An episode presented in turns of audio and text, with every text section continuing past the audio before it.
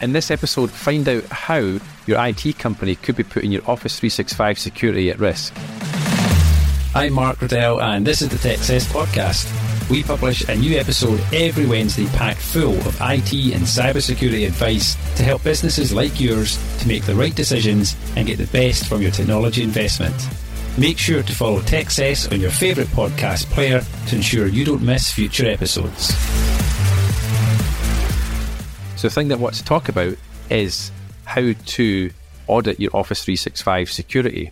Because the other week we just spoke about the changes that are coming to the Cyber Essentials standard and how you're going to have to ensure that multi factor authentication is enabled on all user accounts. One of the things that we offer for free and link to how to get that in the show notes is a free Office 365 security audit because there's a few things that you need to be aware of in your Office 365 that you're probably just assuming that your IT provider is taking care of this, but you might actually find out that they're actually putting you at risk themselves. And I'll come on to that in a minute. So, one of the things that we cover in the 365 security audit is do you have multi factor authentication enabled? And you might have it enabled for admin accounts, but what we want to see is do you have it enabled for all users? And quite often, when we do this for customers and potential customers, is that people will say, Yeah, we had that turned on six months ago. It's all there, it's all secure, all users have got multi factor authentication.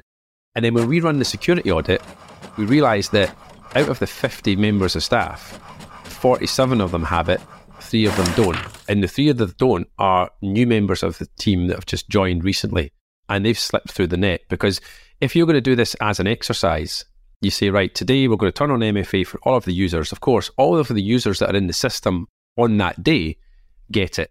But then as time goes on, you get a few people that kind of slip through the cracks and you find out that they don't actually have it. How would you know? As the business owner or responsible person for IT, how would you know if someone doesn't have MFA turned on? You're not going around asking all your staff, by the way, have you been using multi factor authentication to log into your 365 account recently? And they would be like, I, I don't know. It got set up by the IT company and I've just been using it ever since. So you don't know what you don't know, right? I say that a lot, but it is true, not just about IT, but about everything. The other thing that's really important to turn on in 365, and again, security audit will highlight this, is something called advanced auditing or advanced logging, where basically what this does is this will log the country and IP address that users have logged in to their system or to their account from. And that's really important because if you see that Steve Hello, I'm Steve. has been logging in from somewhere in Russia in the last 30 days, unless you know that Steve's been taking a family holiday in Russia, unlikely, then that's going to be a, a bit of a red flag, right? So you want to turn this on. It's something that's free. It's not turned on by default in 365, but when turned on, gives you a little bit more information when you're auditing the logins for your users. And then the other thing that you want to find out about, and I've spoken about this before when it comes to cyber attacks and business email compromise, is are there any external email forwarding rules configured on any mailboxes? Because the normal play for an attack is when someone's email account has been compromised, the attacker will set an external forwarding rule that you can't see from within Outlook. The only way you can see this is when you log in to the web version. So you go to like outlook.com or office.com and you log in, you can go and look at external forwarding rules there, but you can't see it from within your Outlook email client or on your phone or anything else. And what the attackers do is they will set a forwarding rule to monitor for things like invoices, bank payments, anything to do with financial transactions. And the forwarding rule will be pretty much all the time, will be set to go to an at gmail.com. So the attackers just set up a Gmail mailbox, set up a forwarding rule, and it will just sit there in the background. And any emails that trigger those keywords in the subject or the content will be forwarded to them. And then this is how scams happen. This is how a business will receive an email from a supplier saying, hey, you need to pay us 20 grand for something, and it's expected. So they go, that's fine. But then very quickly, literally within minutes afterwards, they will get a second email saying, we're really sorry, the email we just sent you has got the wrong bank details on it. Now, to your member of staff, might even be to you, you think there's nothing wrong with this because you've just had an email that you're expecting with an invoice you're expecting, and you've just had another one from the same person, or you think it's the same person, explaining that there's been an issue and the signature will be the same. They might even have modified the PDF of the invoice, might have even been modified with the new bank details. The sender's name all looks the same. But what you don't know is that the attacker has been seeing emails from this supplier for months and they're not really interested in the £100, £200 here or there. wants to see the big, juicy 20k, that's the one they're going to jump on, right? So what they'll do is they will register a domain name that's very, very close to your supplier, maybe one character out or something like that. A lot of people don't bother to check email addresses when they see an email coming in, or if you get it on your phone, your phone doesn't show you all of the information, just shows you the sender name. You don't really see the email address unless you click on it. So it can be really difficult to spot if you're not on the ball. So then you think nothing's untoward, you go and make the payment, and a few days later, a few weeks later, at some point in the future, that supplier is going to contact you and say, Where's our money? You haven't paid your invoice. And you're going to say, But I have paid the invoice. Because remember, you sent me another email asking me to pay it to a different bank account. And the supplier's going to say, No, we didn't. And then you're probably going to accuse them, oh, well, your system must have been hacked because I got that email from you. And what you don't realize is actually your email system that's been compromised. This story that I'm describing very briefly is actually the story that we tell in the email hijack book that we have, that we've published. And we'll leave a link actually if you want to get a free copy of that book. We'll put a link to that in the show notes too. And it explains this a lot more detail about the fix, the resolution, and everything else that goes along with it. So it's really important that you have a way of auditing across all of your staff. Do any of your staff's mailboxes have an external forwarding rule set that you can't see? Because the only way that you can actually see these is by logging into each individual account. So I don't know, if you're a bigger business and say you might have a couple of hundred mailboxes, how can you see at a glance that there's no external forwarding rule set on your users' mailboxes? How do you do that right now? You don't have a way of doing it right now. You're just assuming that your IT company is monitoring this. But I'll tell you something, they're not, because it's not an easy thing to monitor. It's a very difficult thing to monitor. And usually when an attack's happened and you know, businesses realize that one mailbox or several mailboxes have been compromised, the fix that I hear most often is say, yeah, it's fine. Our IT company changed our passwords. Say, okay, change the password a thousand times if you want, because that external forwarding rule is still going to be there. You can change your password, doesn't fix the problem. So it's really important that you have a way of being able to audit these things in a nice one page, couple of page PDF report that you can see and make sense of. But first up, I just want to tell you a little bit about the IT services buyer's guide that we have. This is a free document on our website. You don't have to enter any information to get access to it. You just need to head over to www.m3networks.co.uk forward slash buyer's guide and you'll be able to click the link and get the download. And this is going to give you loads of information to help you understand the questions that you need to ask any potential IT partner in your business, or indeed just go back and ask these questions to your existing IT company, and then you can help find out whether you're being served correctly and whether there's any gaps in the IT support services that you are being offered. Now, let's get back to the episode. So that X365 security audit is something, as I said, we offer this for free to potential customers so that they can understand what their Office 365 security posture looks like. Now, earlier on, I said that your IT company might be putting you at risk. And to explain how that is, is because we quite often see, and this is pretty horrific to see, that IT companies because they're managing your 365, your IT company's managing your 365 environment, they have an administrator login to your 365 environment. Pretty much most of the time, I discover from running this audit that the IT company doesn't even have multi factor authentication on their admin login to your system.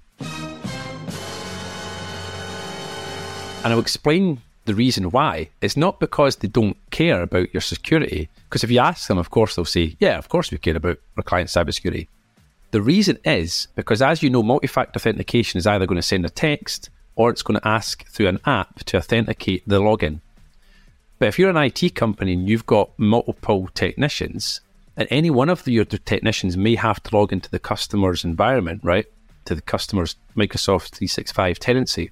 If that multi factor authentication is attached to, say, the managing director's or the business owner, their mobile phone, and they're on holiday skiing, and one of their technicians needs to log into your 365 to make a change or to create a new user or to delete a user that's left the business or something, when they try and log in, it's going to trigger the MFA to someone who's not in the business or is not available.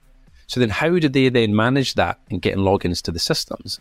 Well, it all comes down to the systems that your IT company is using. Now, I can't speak for other IT companies, but I can speak for M3 Networks in saying that we have a password management tool that's designed for IT companies. It costs money, but that's because we're a professional business. So we invest in the right tools that we can do things properly. And how this works for us is our password manager not only is storing unique passwords, strong passwords that none of our technicians know, which is improves the customer security as well, but it also generates the six digit one time code for the MFA from within the password manager, which means that the MFA authentication is not tied to a specific mobile phone, it's not tied to a specific person. It means that anyone of our team that needs to do work for you as the customer can get secure access to your 365 without putting you at risk. So that's the reason why IT companies don't have MFA on admin accounts.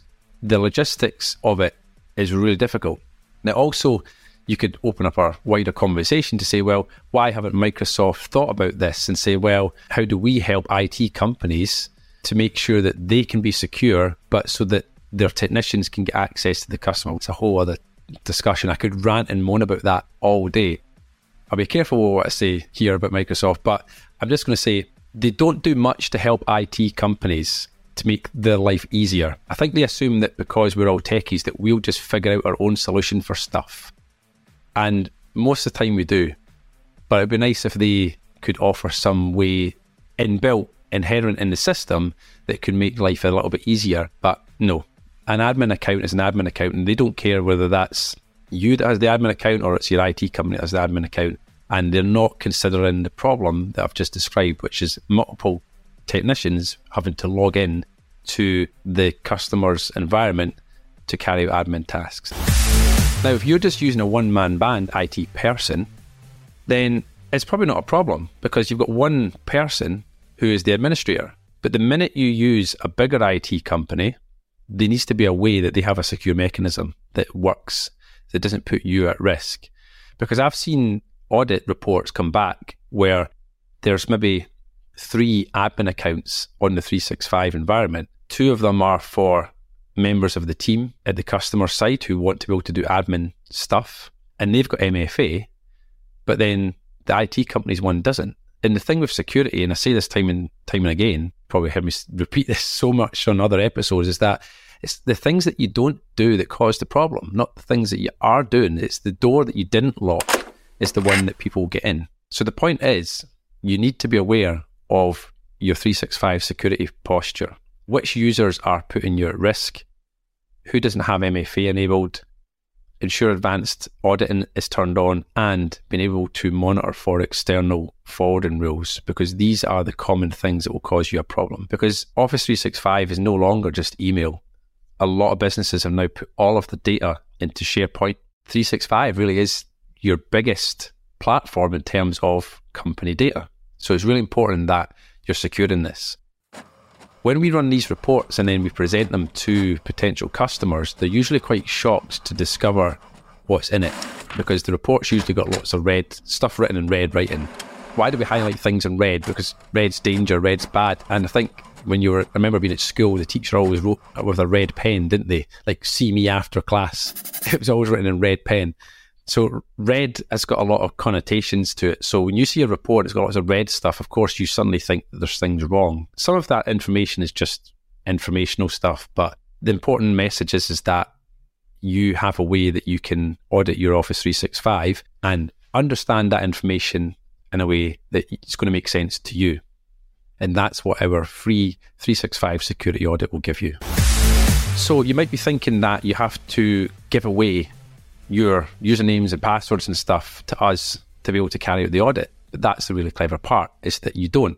When we run the audit for a customer, potential customer, we will generate a link that gets sent to you because quite rightly, we understand that people don't fully trust us at that point because we're just early stages in the conversation. You will then click the link and you will then enter 365 admin credentials directly. So you don't have to pass any sensitive information to us. We don't log into your 365 to do this. And once you do that, the audit will run and it will spit the report out and send it back to us. And then we'll get in touch with you to have a chat about what we've found in the audit. The one thing you do have to have is admin credentials or to know the admin credentials for your 365 environment, which may mean that you do have to go and ask your IT company to give you an admin login to your 365. There's no getting away from that because you can't audit a system without administrator credentials. Quite often, we actually just find out that the person that we're speaking to, their account actually has admin credentials anyway, which is obviously a bad thing. But it means that we can then run the audit using their credentials, which we've done on numerous occasions. So it's worthwhile just putting their credentials in and seeing whether that's enough to run the audit. So if you want to have a 365 audit carried out, but you don't want to rock the boat, shall we say, with your current IT provider, and you don't have admin credentials, then yeah, how do you get those credentials so that we can run the report? The first thing to understand is that the 365 environment is your environment. It belongs to you. Okay. Your IT company is administering it for you and may or may not be providing the licenses into that environment for you. So you might be buying the licenses direct from Microsoft. They may be providing them. Either way, they are just an admin of the system.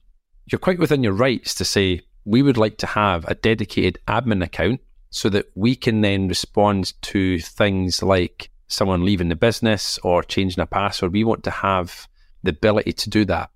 Of course, that may throw up a red flag to your IT company that why of a sudden are you asking for this? You've never had this before you could just say, actually, part of a review of our business policies, we need to make sure that we have an admin login to our systems because what happens if we wake up on Monday morning and find out our IT company's gone out of business? How would then we get admin access to our own environment? We need to ensure that we can still gain access. You can see so many different things to try and get that information. What you could also say is that as part of, you know, we're looking at moving to get Cyber Essential certification. So we want to make sure that we're reviewing the admin logins that we have and that we've realized that we don't actually have an admin login to our own system. And in order to protect the business, we need to make sure that we have admin rights to all the systems that we have as well. There's multiple ways that you can approach that conversation to make sure that you get admin rights. Just make sure that they don't just turn admin rights on for your email account because the account that you use for email cannot have admin rights. This must be a dedicated admin account. So make up a new account, give it global admin rights. And the other thing to mention is that you don't pay for accounts or user accounts in 365. You only pay for licenses. So creating another admin account has no costs attached to it other than creating the admin account. So just make sure it's not been added to an existing email account and also make sure that obviously multi-factor authentication has been enabled for the admin account. The other way to go around it actually is just be completely honest with them. Just say, as part of our review, we are having an independent 365 security audit carried out. There's nothing more to say other than that. Just say, we've been offered a free 365 security audit. We'd like to have that carried out independently of our existing provider. And in order to do that, we're requesting that you create as an admin account and provide us admin credentials. Now, what I always say to people is that if you do create another admin account just for the purposes of this, then it's good practice to have as little admin accounts as possible. So let us run the audit. Once the audit's complete, then just delete the admin account that was created so that you don't have the exposure of having yet another admin account on the system. You're quite within your rights to do it. They might turn around and say, We can actually offer you a 365 security audit. in which case you go, great, well, you do it then. But chances are they're not going to be able to do that. And they're not going to be able to say that. Just be honest with them and say, this is what we're doing. This is what we need. This is why we're doing it. And here's the thing, and this is really important. If they try and stop the audit from happening, that's a big red flag. Right? If they have your interests at heart and they should agree that, yeah, having an audit of your 365 is a really good thing because it's better to find out about problems before they cause you a problem. If they don't want you to have the audit, that means you should really have the audit. because if they're saying, no, no, no, no, don't look at this, we don't want you to look at your 365 security posture, then that means you absolutely should. Because it means that they know something that they don't want you to see. And that's never going to be a good situation because they know that you're going to find out something and then you're going to go back to them and say, why don't we have multi-factor authentication turned on? Why does your admin account not have multi-factor authentication turned on? Why have we got external forwarding rules for mailboxes that we've never set up? That it's actually hackers already in the system that we didn't know about. So all these questions are going to come up and they know it's going to put them into a real difficult position where they don't have an answer. If it was me, I would be completely honest and tell them what you're doing and see what their response is to that. They should be supportive of this. If they're not, run away. You should be maybe a bit concerned as to why they're doing that. At the end of the day, the way I see it is if they've got nothing to hide and they've got your interests at heart, then they would want to improve the security. The thing I would always caveat this with is that the reason that your security posture might not be very good in something like Office 365 is because you just might find out that your IT company is just not a great cybersecurity company. They fix problems, you've worked with them for years, you like them, they bring biscuits and donuts to the office when they come and see you. But when you run a security audit and you start to pull back the covers and see what's actually going on from a security point of view, you might realize that it's not because they're crap or they don't know what they're doing. It's just not something that they do. It's like going into a steakhouse, then you discover that actually they don't do sushi. Well, yeah, because it's a steakhouse. Just like there's really good IT companies, but don't assume that all IT companies do much in the way of cybersecurity. They might do a bit of stuff, right? But the question is, is, is it a focus? Is it their mantra, right? So at M3, we're like, we don't do anything that would put a customer at risk. We have authorization procedures in place. We know that customers have Cyber Essential certification. We have Cyber Essential certification. You know, we don't do things that would put a customer at risk because we are switched on and aware of these things. And sometimes, even when a customer asks us to do something, we have to say, we're not doing that. We're going to push back and say, no, we can do what you're asking, but not in the way that you want it to be done. Because the way that you're wanting it to be done is going to put you at risk. And if you put you at risk and something goes wrong, guess who you're going to expect to get you out of the situation? Us. So you're putting both of us at risk. There's a way to do things and there's a way not to do things. And IT companies that are not fully switched on from a security point of view might do things in a less secure way that may open their customers to risk without realizing it because they don't know what they don't know either. That's the point I always make. Don't just assume that your IT company is on the ball when it comes to security because IT and cybersecurity are closely intertwined, but also separate mindsets and definitely different skill sets as well. It's the whole brain surgeon, heart surgeon story that you've probably heard me talk about before. And, you know, you would never want heart surgeon to do your brain operation and vice versa.